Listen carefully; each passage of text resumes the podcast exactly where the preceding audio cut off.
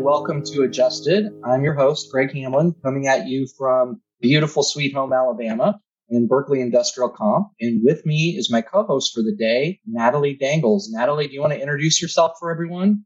Hello, everyone. I'm Natalie Dangles. I'm the Regional Resolution Manager in the Las Vegas office at Berkeley Industrial Comp. I'm lucky enough that I get to work with her, so I'm glad to have oh, her with you for the day. And for people who don't know, if you follow our blog, Natalie's the one that's doing all the hard work behind the scenes on that. So you'll recognize her from that. We have a special guest with us today, Andy Shockney, who's a professor at The Ohio State University and founder of Whatbox Consulting. Andy, if you could say hello to everybody. Good afternoon, Greg. Pleasure to be with you today. Glad to have you, Andy. So Andy and I go back a little ways, but before we get to that, I wanted you to tell us a little bit about your story, Andy. How did you end up in consulting and teaching? And did you know, like, is that where you saw yourself when you were in kindergarten? Well, no, I was either going to be James Bond or Neil Armstrong when I was in kindergarten, like many. But uh, that did not work out, as as often happens, the default uh, to uh, other things like business. I had a wonderful opportunity to do an internship my uh, senior year in college at uh, working at Merrill Lynch. Totally got that getting to help people, to help themselves, create a legacy, provide for their families was just magical. Absolutely loved that. So went on to do ten years in corporate, working in banking. I'm a reform banker. Don't hold it against me, please. I learned an enormous amount in that time, did my M B A while I was working there, and then ten years working for entrepreneurs, which is really my strong desire to want to be an entrepreneur. I actually was running around at the banks, leading mutinies and uh, transforming organizations and kicking down walls and doors and creating centralized operation centers and, and providing way more effective ways and efficient ways to provide services. And so uh, it's better to do that externally, not in big corporate environments. So ten years working for entrepreneurs. And even that whole time, I was acting like a consultant. I always had wanted to be. I'd, I'd worked with McKinsey and Nolan Consulting Group when I was at the banks. Loved that work, wanted to do that for a living, but didn't want to have to travel around the country. And so thought someday I'll be able to do this, not just with entrepreneurs, but other publicly traded and large companies here in Central Ohio, where I grew up and uh, nearby here in Ohio. And uh, and so in twenty sixteen, after uh, locking in a strategic plan, I was leading a strategy and customer experience at a company called thirty-one Gifts, here in headquartered here in Columbus, Ohio. I went immediately into my boss, the C F O's office, and said, "This is what I want to do. This is absolutely it. I hope you'll continue to be a client," which thirty-one was. And I want to go find other clients and do that, continue to do this. And I think of the teaching that I get to do. I teach the two marketing capstone classes at The Ohio State University. I think of that as really my way to give back. I love the opportunity that keeps me young to work with students. They're such so brilliant. They're so full of so many great ideas. And they are a captive audience, Greg. They'll listen to my crazy stuff. That's fantastic. Well, I love your story and, and how you got to where you are now. Before we get too far into this, I want to kind of connect how Andy and I met. So, you know, for those who don't know, I'm going to reveal a secret about myself. I'm a huge uh-huh.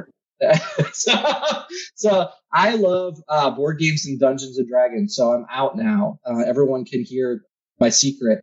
And so anyway, I go to a couple of these big game conventions, and I actually met Andy playing Dungeons and Dragons, believe it or not, not through business connections, even though we're both in the financial sector.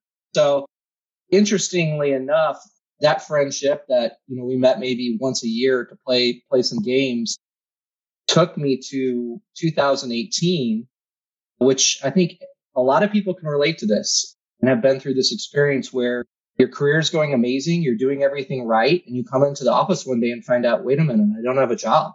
And so I went through that in July of twenty eighteen. And going through that experience, the first thing I did was start to reach out to people, everybody. And, and you know, it's interesting, having gone through that, I, I contacted everybody I knew on Facebook, anybody I knew from my professional career. And each morning I'd spend three or four hours networking, just reaching out to people to see who might know an opportunity that I might not know of. So eventually, as I got through the, the normal circle of people I reached out to, I, I thought, well, I'm going to reach out to the next level, and reached out to Andy, and he responded of all the different people that I reached out to, which is interesting because I even had like best friends from high school that like two years later, I went to go message and I saw my last note to them was like asking them, you know, if they knew any opportunities. I was like, wow, they like totally never even answered. Uh, but Andy did. So I wanted to start by asking you, Andy, what were you thinking when you saw that? We're going to talk about mentors today. I appreciate that. And I guess it should be known, I'm out now too. I'm an enormous nerd. This is also true. I'll, I'll completely own it. And I love it. So yeah, always have been. And you know, the, you guys who can see me online right now, it's just which books am I reading, right? These are my business right. management and marketing books or entrepreneurship books. I have a whole nother set of books down in the, the dungeons downstairs. So there you go. Yeah, no, that's all good. You know, I went through the same thing too, Greg, in two thousand two when I exited the bank, right? And so had the wonderful blessing of going through a great process that's a step-by-step approach to understanding how important it is to build a network. And in that process, learned the incredibly eye-opening exercise. And this was not what I was taught in college, which was to find all the companies in the world that you might work for and mail them all your resume with a cover letter and then see who responds. I thought that's how people got jobs. It is not. Over right. seventy percent of jobs come from somebody you know or somebody they know. It is yes. about identifying, building, and nurturing a powerful and important network and uh, growing that network in meaningful ways by doing people favors, helping people throughout life as they ask, because someday you'll reach back out to them and say, hey, I might need a hand with something. And you want to get a great response. That's absolutely it. And it was like a V eight moment. So yeah, have worked very hard on building a network. In the thirty-one business, we were a networking business, a, a direct sales business, and they they had a, a famous phrase back then, which is that your network is your net worth, right? That it was literally who you know and being very intentional and purposeful about nurturing and just giving first, doing favors, always reaching out when people ask. And isn't that what you'd want, right? I mean, it's not absolutely the golden rule.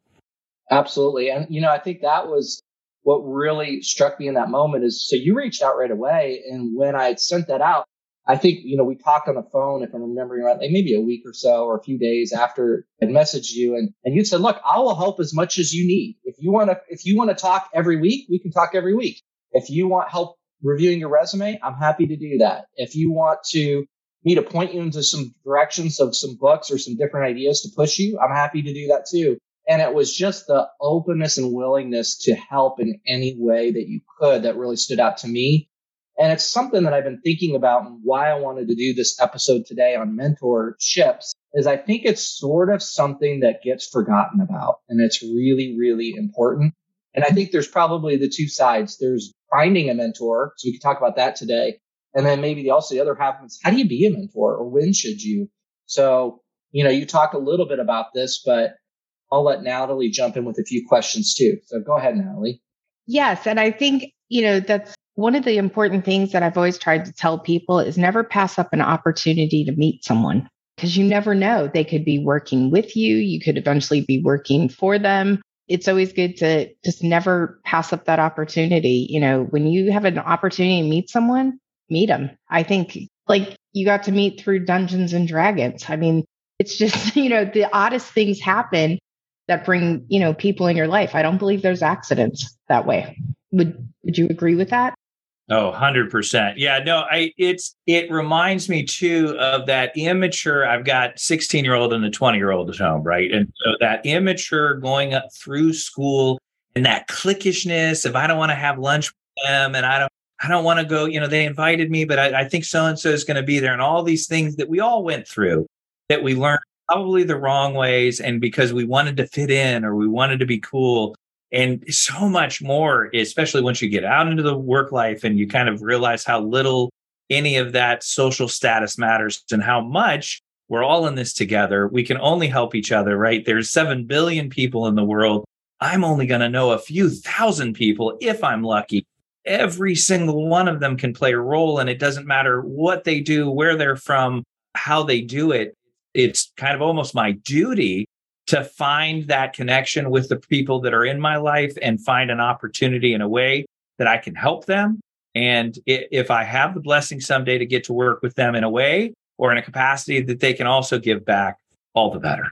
Would you think that the social media networking is more effective or in-person networking, just from your experience? Yeah, no, that's really, that's really great. You're dating me a little bit with that question. Before the time that there were social networks, and uh, yeah, that was that was uh, that was that was a very nice addition, I'll say, to the network. I love, for example, today that I can keep in touch with the people at companies I used to work with much easier and see how things are going and stay in touch a little, be a little more accessible both to them and, and vice versa to me. I love that my, my friends from college and high school who I stay in touch with, right, that I can see their kids' graduations pictures or their kids getting married pictures now, you know, stuff like that. That's, that's really kind of magical that I definitely would not have had access to otherwise. But that is not networking. That's keeping up with, right? Like that's the equivalent of our old like Christmas letters, if you ever did those. Again, David, yes. Right? Yeah. You know, it's like the, here's everything that happened in a year, and I'm not going to make it more than three paragraphs. So you know, don't don't it's don't be uh, too offended here, right? And it was delightful to get those and read through them. And this is kind of like the replacement to that. And and there are some channels and groups that you can join where you can go a little deeper and do it with intention, but they need to be very well curated. Those need to be a little more guarded, a little more intentional about who we invite and what our topics are and how do we make good use of that time, just like anything that we do with our time. I think it's all about in person. Always has been and still is today. I just got back from lunch with one of my friends of thirty-five years. And we're still very intentional and purposeful about being in touch, not all the time, once, maybe twice a year, to just uh, keep up with each other.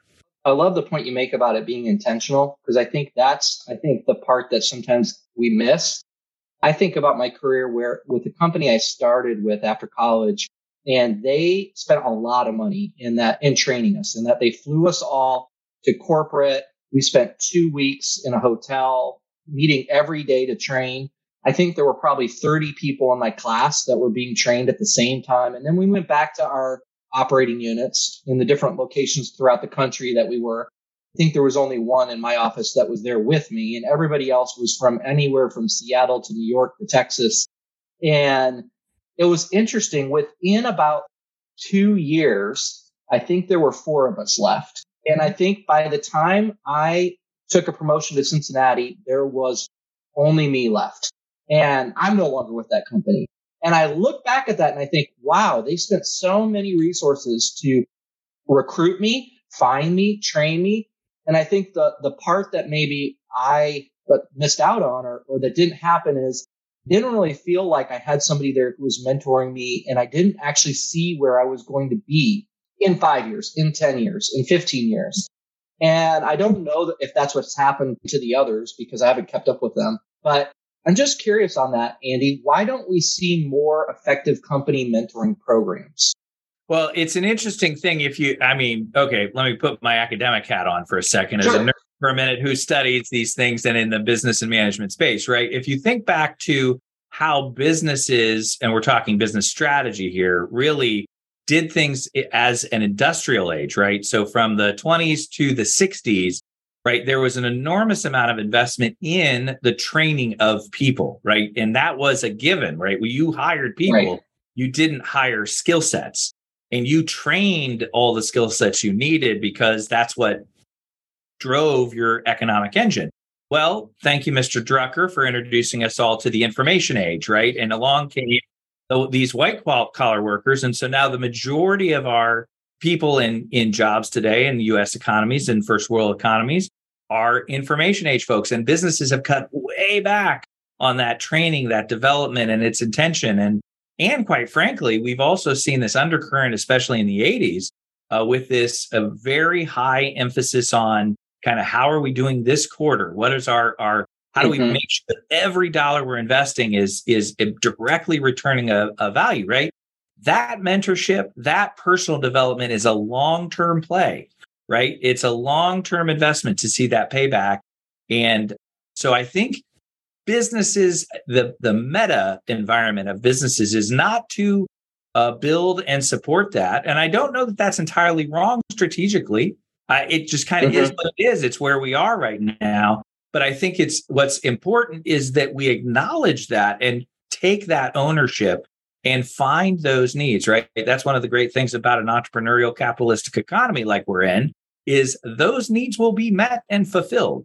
I'll say for myself, right, uh, part of my move into entrepreneurship could not have even remotely been possible without incredible mentors and without incredible people along the journey to help support me in the in that direction. And I'll say I even am a part of and support not only through my teaching at Ohio State and want to be a mentor to those students. I also am a part of the Rotary, Columbus Rotary here in uh, Columbus, Ohio. And to me, that is an organization that fills that need and that gap. That is absolutely people with this experience reaching out through endowments and scholarship programs and mentoring programs that we lead. I'm one of the co-leads of the Veterans Mentoring Program, where we partner with Ohio State University and we mentor vet- veterans who are attending Ohio State. So there are opportunities out there to kind of help fill those needs. But I think there's an ownership right now on all of us to help identify and close those gaps. There are certainly a full bell curve. So some big companies that are seeing that and jumping in to fill that role based on that absence to differentiate themselves. Now, if you don't mind me asking, how did you find your mentors when you were, because you said you had great mentors?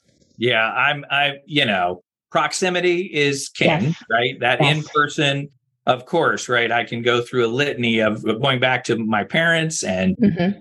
to my close family friends, you know, folks that were with us at the wedding and along those lines, right? And just uh, incredibly blessed in those, in those capacities. And then all the way up to the people who were my first boss, my first supervisor at the bank and the first manager at the bank and the first director at the bank who saw the potential in me and challenged me to go get my M B A and gave me incredible opportunity after incredible opportunity that I tried to just crush because, you know, they were giving me these opportunities that nobody else, I mean, I looked to my left and my right and nobody else was getting those. But when she gives me, you know, however many hundred thousand dollars to invest in trying to build something and we deliver more than ten X back, I'm going to get the next opportunity. So, you know, it was things like that in the journey. And then what I'll say is two thousand two happened, right? And and mm-hmm. I went through this sudden aha, and then it became very intentional about what what is that old adage they say that you are the average of the five people you spend the most time with? That mm-hmm. uh, I, I have a long list of people that I connect with. And right, the LinkedIn list that's out there, but but who I'm intentional about who I spend time with, and I'm intentional about setting up and reinvesting annually, quarterly, monthly, even weekly to make sure that I'm investing in those mentor relationships and making space for the people who I mentor as well. I love what you said about, you know, you're the combination of the five people you spend the most time with. I know when I moved to Ohio, this is kind of a funny story, but everybody on my team was really into working out, which I'm not into at all. But like I had team, I was like, man, I need to lose some weight here. Like I'm feeling like I'm feeling a little heavy, and it's just amazing. Like you don't even inter- and I and I did actually end up losing like forty pounds. But part of it was I just spent time around these people, and I I think we don't always realize we sort of by osmosis pick up the good habits and the bad habits. So I love how you said, being intentional and being careful who we spend our time with, because we do end up kind of taking on some of those characteristics over time.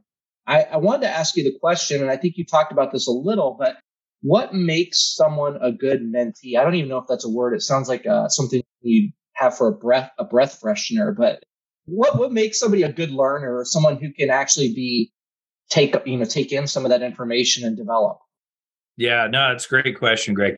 So two things that I'm always, I'm always energized by. One is an unbridled passion or enthusiasm, right? And the, all the things that go with that, that engagement, that willingness to go the extra mile, that willingness to reschedule to make it work, that that willingness to put in the time to drive some impact from it, right? Like that unbridled enthusiasm is just, it's it's rare and it's just incredibly valuable. And it, and it, it always sets me up to know that this is probably going to be really exciting. We'll have stories to tell. It may not go the way we thought, but we're going to have some stories to tell after this is done. And and the other one is really just tremendous potential. I was just talking to another client earlier today about how this new twenty-four-year-old just joining the company, also a gamer, and right, all the potential in the world, right? And that's really so powerful that if they've got the right attitude, the right intellect, the right capability to learn, uh, so much in the information age, we we all have access to information, to resources,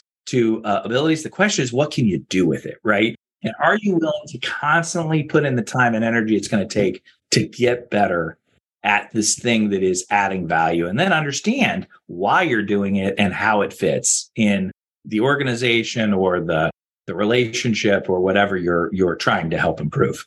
That's great. And it is true. I mean, when you're around positive people, there's just something about that. Have you ever just been around a positive person and it just makes you smile the rest of the day? And it just, but same with negative. If you've been around someone negative, you feel drained. So I could see where that would be very important. You know, that attitude is everything. It really is. I mean, I think you can teach skill sets, but when you have someone who's just so positive, you know, I think you can do a lot with that. That's what, that's what it can do. That's so great as a mentee. That's exactly right. And it makes me feel excited about what's going to happen. I'll say too, though, let me flip that for a second to the mentor side, that often when, when we engage folks, and Greg, our relationship was like this when you engaged with me, part of that journey for us as mentors is helping people back to that place. I've gone through this exercise with more than a few people that uh, when we're engaging, it's not the highest point in their career and their life and their right.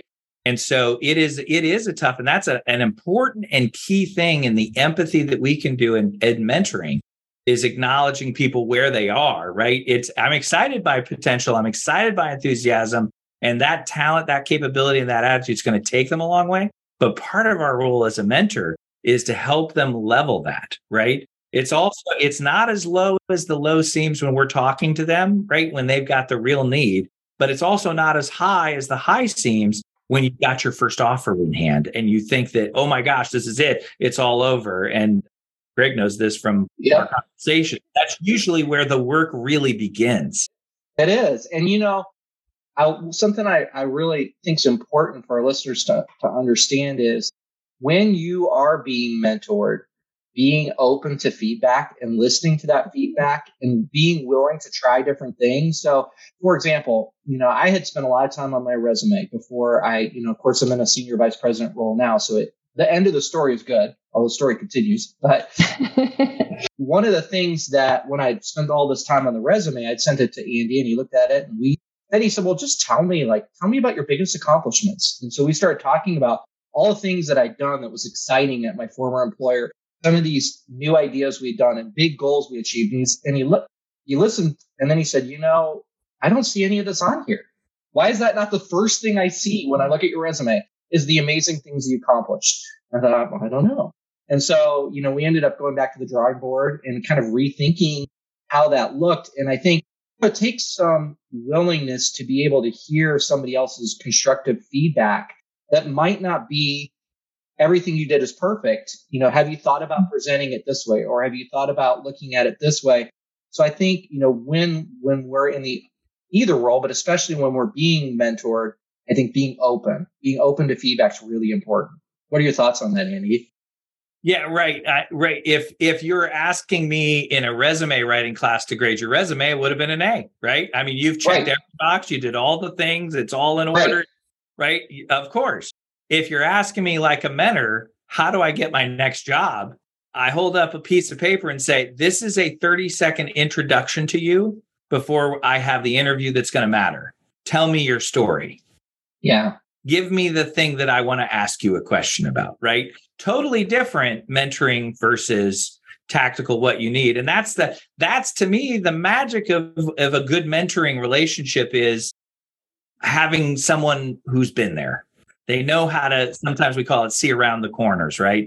Mm-hmm. Right? I've been on the receiving side of doing all that hiring, right? And I'm sure you were too, Greg, but right. we just right. aren't in that seat at that time. We don't have that proximity, right? And then it's like, yeah, this is the thing I literally grab out of a stack of ten in a row. I'm going back to back to back, and I'm trying in a scan to get my, what are my two or three questions that I'm going to add as flavor to my standard review that I'm going to do with this great candidate. Yeah, I, I just think it's so important. And the other the other piece of that, and that's this is something that we did during that time, was check-ins, regular check-ins. And mm-hmm. I've been on the other side of that where I'm mentoring somebody. Why do you feel like those are important as far as, you know, having having touch points when you're working with somebody? When you look at communication and and how good communication works over a long period of time, the thing that a lot of people overlook is the frequency of communication. We were talking about proximity. We were talking about networking and being in person. Frequency of communication actually ranks higher than anything else. And that is often missed, right? So we, you know, frustrated as it is, oh, we got to do our one-on-ones and our touch bases. And I, I feel like I'm overscheduled. No, that's there for a reason. It's because we've proven that works. That is now, you've got to be intentional about using that time effectively. But right. if you have that plan, that agenda, that frequency of communication is essential to effective communication. I couldn't agree more. I think that's huge. Natalie, what are your thoughts? My thoughts on this is, no, it is true, because you're constantly reinforcing what you're going over. And I think that when you're constantly speaking with someone, you get very comfortable and you build that trust. I know with my team, we have daily check-ins because I want them to get in the habit of reaching out to me instead of, you know, it'd be a lot different, probably awkward if it was once a month. Right. So no, I completely agree with that. Natalie, one thing I'd add to what you just said is most of your team, actually none of your team members are actually physically in Las Vegas. Yes. So that's another thing is Natalie's not going to run into her team at the water cooler. Mm-hmm. And so if without some of those intentional checkpoints, you know, it's hard to build relationships. Very true. Intentional, being intentional and having that time, that regular feedback. I love your comment about the habits, Natalie. That it's the it's the routines that become the habits that is that that closest five people average, right? It's the thing sometimes we don't even realize that we're absorbing their language, their attitude, their right. It's it's how we shape opinions and beliefs together over time that helps us be able to row together and accomplish more together. Oh, I really like that. I agree. You know, and I think the other piece of that, so the check-ins are important, but I think the other really important part of that is listening. And I remember uh, a time in my career, this has been probably eight years ago, and I've always felt like I'm a pretty good listener. And I had a three sixty review where your peers review you, your direct reports review you, your boss reviews you, and you get all this feedback that's, you know, aggregated and scrubbed a little bit. So you don't know exactly where it all came from. But one of the themes I saw in there was like, well, I don't feel like he's a, he listens to me. And I thought, wow, how can that be? And, and, and so it was a really introspective moment for me, because what I realized is that I was so busy doing so many different things. And I was hearing what people were saying, but they didn't feel like I was hearing what they were saying, because I was doing things, whether that was rushing from thing to thing to thing or looking at my phone, having my laptop open. Like, I had not yet learned to pause and to shut some of those things down and really listen. And so, you know, Andy, if you could talk a little bit, like when it comes to being a mentor or being mentored, how, how do you feel listening fits into that? Wow. I mean, you mentioned earlier, Greg, it's certainly mission critical uh, as a mentee, right? I mean, that's, if this is really going to work, if we're going to add any value, right? I'm going to, you're going to come to me with a problem or a challenge or an opportunity. And I want to try and pull back ideally from my experiences and try and help say, this is what I've done in a similar situation. Here's people I could put you in contact with who might also have experiences. And if it, it's got to be, how do we find ways together to take my story to relate it to your situation? And it's it's really, I mean, not even right in that interaction. The story is a third of the the conversation, right? It's a third of it is just, here's a story where I've had that that framing. So here's a third on how do we make that apply to your problem, opportunity, challenge? And then, and then what are we doing, right? What, what's your action plan? And ultimately, it's your full listening, your full engagement in that. And, and for me, as a good mentor, it, the empathy comes in that I'm hearing that last part so that I can help hold you accountable to that, that when we check in, because we just talked about frequency and how important that check-in is, that I know what to ask about. Did you get that list built? You were going to contact those three people. How'd you do? Oh, it's Greg. You you didn't contact three. You contacted thirty. Got it. Okay. I see how this, I see how this is going to go. Check, check. I'm a little intense.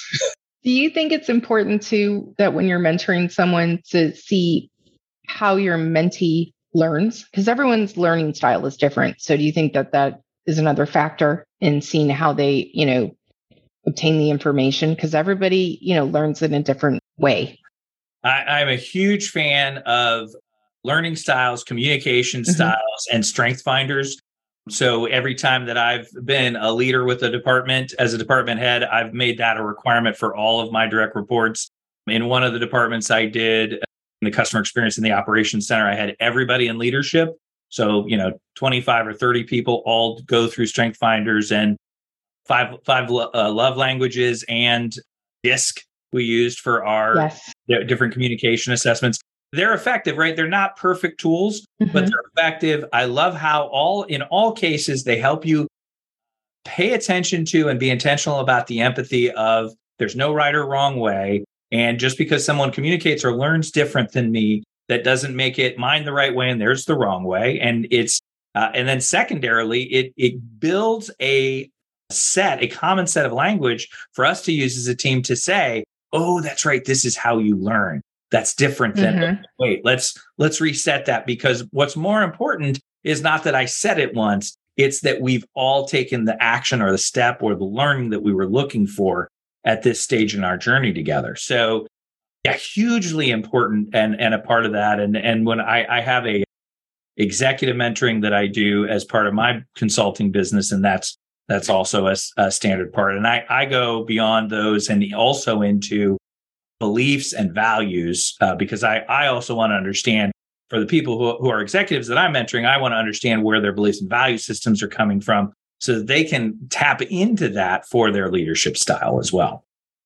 That's great. And I, you know, we use some of those same tools in our company. And I think understanding how different people learn and process information and communicate really helps, because sometimes some of the bigger problems are, are really just lack of understanding of, of people and, and not understanding where they've come from and why they're, why they're doing what they're doing. And then, I mean, I use the example all the time. My former boss, who's now our chairman, we had done the DISC assessment and he is a C. So for people who don't know what that means, is he likes all the facts. He likes all the information. He likes to have time to process that information before he makes a decision. I am an I, a strong I D, which means I get excited about ideas and I want to get results. So those two things are huge. So I could have this great, huge idea. And I know that if I showed up in his office so excited about this idea and ready to make decisions and move on, that was not going to work. And I learned, you know, what I needed to do is I would spell out all the reasons why this was a good idea and, uh, and the way we would go about implementing it. Then I would send it to him and say, we're not going to meet for three days on this because I want to give you time to read through it all. And if you have questions before we meet, let me know and I can give you more information. And once I learned that, he would literally say, you know me so well, Greg, this is, this is going to make our meeting go so well. And it, so it's just taking that time to understand how we learn, how we communicate makes a big difference. One of the things you talked a little bit about, Andy, was goal setting, in that, you know, when we talked, usually there were a few takeaways when we were on the phone about, you know, before we talk again, you know, if you could talk to three people each day, or if you could look at, you know, there was a book, look into this book, you know, and let me know what your thoughts are as you're reading it. So we had different things that we would talk about. So there was some direction to the, the time that we spent together, because obviously your, your time's valuable. And for those who are mentoring, their time's valuable for people who might be listening. So well, where's the importance of goal setting and problem solving in a mentor-mentee relationship? So goal setting, right, is is proven to work, right? If you if you're uh, old like me, all the way back to the old Franklin Planner, and time management. You had to write down every day the things you were going to do today and the week, and what are your big rocks that need to get done this month or quarter, right? And traction leverages all this, this kind of line of thinking. It's there and it's out in the, in the metasphere because it works. It's proven. If the goal gets written down, it's multiples time more likely to occur or, or to happen.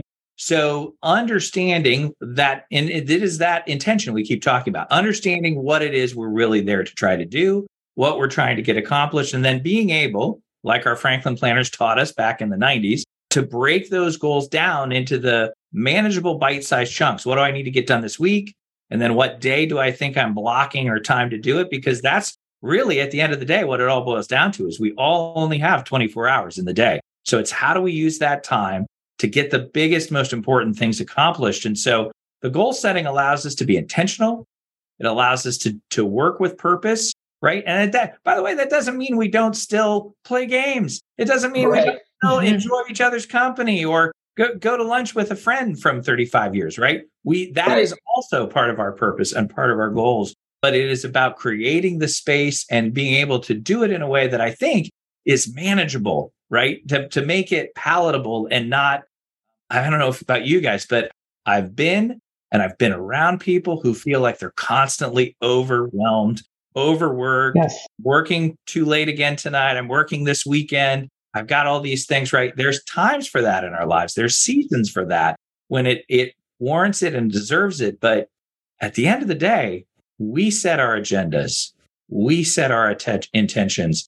We control how we're going to choose to spend our time.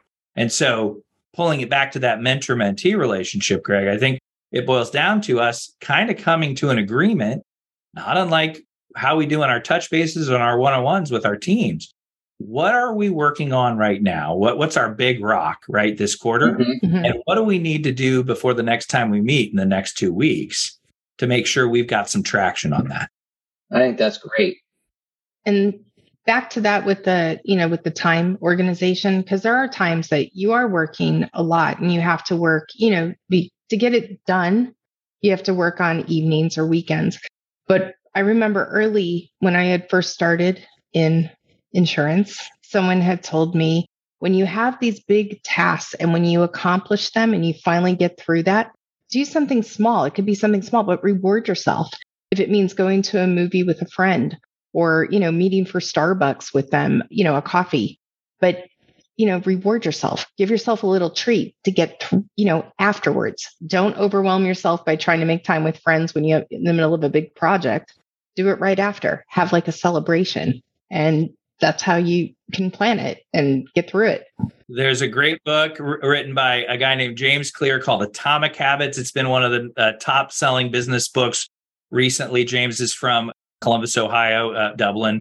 And I, I got to see him speak the other night at the bookstore in Bexley. Terrific. And it, he talks about exactly this, right? We talk about how our routines become our habits, becomes our success. And that's that's what that boils down to. And he talks about the, the cheat codes, more or less, the hacks, the life mm-hmm. hacks that allow us to get more done, that allow effective people to get more things done. And that reward, that reward system, absolutely a part of that. And it's a great It's a great read for other great tips of how do we become more effective with the time that we do have and have healthier, more impactful habits. Great points. So Andy, if I'm if I'm a leader in a company listening to this right now and I'm thinking, okay, I, I for sure could need some more mentoring going on in my company. What could I do, or what would be some steps to either foster that, whether that's a program or whether that's just fostering a culture where that's organic? What could I do if I'm listening to this today as a takeaway to maybe take the next steps to have more of that going on in my, my work environment? You bet. Let me answer in three levels, okay? So on the first and most basic level is uh, lean in towards action. We can do something. We can do anything. What's one thing we could do before the next week? And that is even identify someone as a potential mentor, set up a meeting, or a, a, identify someone as a potential mentee and set up a potential meeting, right? Immediately do something. Something is better than nothing, always. Secondly, as a corporate organization, right? In our financial services backgrounds, what I would say is I have seen terrific success with what we've we've set up in the past that, that we called career pathing. So it is understanding where people start in our in our careers at our organization and understanding what are some example paths that we've seen people take up into leadership, up into quality, up into administration and office, back office support, out into the field, right? What were those paths that they took? And then how do we help equip them ahead of that path? How do we, how, what were the things that they were able to navigate and find on their own? And how could we help be intentional about putting more opportunities like that in front of people with those high potential for mm-hmm. those opportunities, right? So it's, it's pathing. So we're working on defining through our uh, career advancement programs and our uh, annual review programs who the people are with high potential. And we're working to create probably things that are already there, but we're just being intentional about setting up the paths, the books, the classes, the uh, programs. And then, and, and then the kind of the tail end of that, of course, is those folks that we identified that went on those paths would be great mentors, right? They can, they've been around the, the block and they can see it, things that, that those folks who are just starting out wouldn't have. And so connect, connecting them from that initial diagnosis to being a part of that partnership working together is tremendously powerful. I've seen that work in multiple organizations. The third tier and, and the one that I engage with, which is where my executive mentoring comes in, is I think it's really valuable for the top level leaders in organizations to have objective third-party mentors uh, by design who have no agenda, right? So if you're in that executive level or entrepreneurial business uh, ownership role, it is everybody in your organization's got an agenda. That's not a bad thing. That's a great thing. That agenda is about promoting their business and their welfare and their success. But understanding that it is incredibly valuable to have mentors.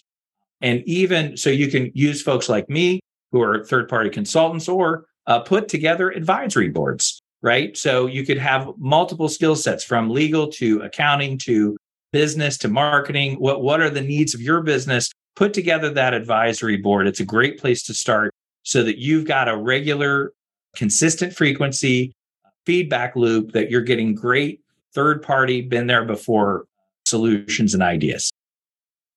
No, I think that's that's a real those are some really great steps. And, you know, and, and I like what you said about identifying those people who have that upward mobility and, and giving them those opportunities. You know, I'll embarrass Natalie for a minute, but she was our she was our senior adjuster for a while, and I know she wanted to be a manager. And so we uh, H R had said to me, you know, we've got our new our new manager training going on in the company, and I said, well, I have somebody who's not a manager, and we don't have an opportunity for a manager. But is it okay if I send her anyway? Because I think this would be great for her. Perfect. And so, being open to those ideas, and then later when those opportunities present themselves, those people are better prepared and ready. Already equipped. That's right. So sometimes those things come across our path, and if we we think about it for a minute, there might be somebody else who can benefit that that may not be immediately the person you would think needs to go to that class or that training. So I like what you said there. And I'm always glad that I got to go. I'm very grateful because I really think that it did help with a lot of the preparation. You know, that came when the opportunity came, you know, you have that preparation. So I was very grateful for that. Well, let me let me flip the script a little bit too. And we're talking a lot right now about D E I opportunities, right? And we don't mm-hmm. have enough persons of color in leadership positions. We don't have enough women in position leadership positions. It just doubles down the need and the uh, the opportunity and investment for us to make to create those opportunities, right? Because not everybody has those mentors, because not everybody has that career path. How can we be intentional about setting more people up for success and help us achieve not only another level of great management, another l- level of great advancement in our careers, but also ones that achieve our uh, diversity, equity, and inclusion objectives? I think you, you are spot on. And, and the financial sector is one of those sectors that has some work to do. So... Mm-hmm. Amen. Great, great, great points. Well, one of the things that I wanted to, to touch on that I think I wanted just to get out there is there may be somebody listening who's thinking, well, I really want a mentor. I don't have a mentor. How do I find one? And I guess the one thing I would say, and then I'm interested in both of your takes on this, is sometimes it's just asking. You know, like when I ran into Andy, okay, at that point, I was reaching out to everybody because I thought, you know what? And, you know, when you lose your job, that's embarrassing. uh, even if it's not your fault. It's not like the favorite time you want to touch base with somebody, right? But even if you're not in that position and you're in a different position, it's sometimes scary to reach out to people and say, hey, like, I really would love to learn from you. Would you be willing to teach me? Or would you willing to be some spend some time with me? But I think that that's probably the first step, is just having the courage to reach out to people and get outside your comfort zone. And don't be afraid. If you see somebody you're really impressed with, or you see somebody you think you could learn from or who could help you, just ask. And I know for me, I don't like to ask for help. So that's hard for me because I'm very independent and I like to do things and I like to feel like I'm in control and I don't need any help. We all need help. And so opening ourselves up and asking, I think maybe would be my advice. Andy, what's your advice on finding a mentor? I'm a big fan of Silicon Valley mentor, a guy named Jerry Colonna, and he's got a phrase, give first, right? So always try to give first. And this is true for mentors and mentees. Great. So if you're reaching out, reach out in a way to meaningfully help somebody, right? Mm-hmm. People who are your potential mentors need help too. And there's lots of ways that you can help them, or up to and including reaching out and asking how you could help. I'll say uh, with regards to your and my connection, Greg, you didn't just reach out and it wasn't an act of desperation. You had a specific problem you were trying to solve and yeah. you were looking for feedback. Like, the more specific you can get, the more likely I'm going to be able to lean in and help out, or self-diagnose and say, that is a real problem or a real opportunity. I'm not your guy, but let me see if I can put you into contact with someone who could help you, right? The toughest ask that I get is, hey, I think you, I would like to have you as a mentor. For what? Yeah, what does that mean? Yeah, why? Yeah. Where are we starting? Is it because of because it's Fridays? Mm-hmm. Is it a Friday thing? What, what's the? That's a great point. Being specific is important. And, you know, knowing what you're asking for mm-hmm. really helps.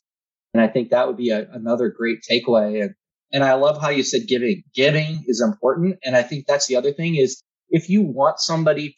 Now, I've learned this just as a life lesson. If you want somebody to help you, help lots of people. And it just comes back around. I don't know why that is. It's just one of those things that when you do good and you help other people, eventually it comes back around. So I, I love how you said that, is just be giving, because if you're willing to reach out and help others, that help will come too when you, when you need it. Andy, one of the things I wanted to finish this season with, last season, I had everybody share their happiest moment. I feel like there's a lot of negativity in the world in general, whether that's politically divided people or the COVID or the economy. There's just a lot of things that bring people down. So this season, what I wanted to do is have each person share, what is your favorite part of what you do each day? Like what what's what's what gets you excited about what you do every day? And so, Andy, I wanted to throw that to you, and so we can put some good vibes out in the universe. All good. So the thing that I wake up early for, I wake up every day, no alarm clock, and have for several years, pretty much since I've been consulting. And I, I feel very blessed to get to do this, the teaching and consulting. And the thing that gets me up is to know I'm going to be in front of a room or in front of a microphone and have an opportunity to have an audience and have an impact. And I, I get so excited about it. I just wake up, no alarm, and my mind is immediately racing. I'm already there. It's like I'm half dreaming and half awake. And then it's like dreaming when I'm out there and getting to share my story or share uh, things in a classroom or facilitate a great strategic planning retreat or uh, an initiatives workshop, right? It is just a real blessing. That's what, what gets me so excited. And then the thing that I know that fills my cup, because that's an enormous drain of energy. It takes an enormous amount for me. The thing that fills my cup is this, all this nerdy reading that I get to do, right? Getting to fill that cup back up and reading the Wall Street Journal every day. And I read from books every day. And I read about twenty or thirty magazines. I love the opportunity to read and learn and bring that in and make it a part of what I get to share with folks, with classrooms, and with the uh, uh, folks that I have the pleasure to advise. I absolutely love that. Absolutely love that. I I think hearing people's passions is always exciting. And uh, I know that you're doing a, a lot of good.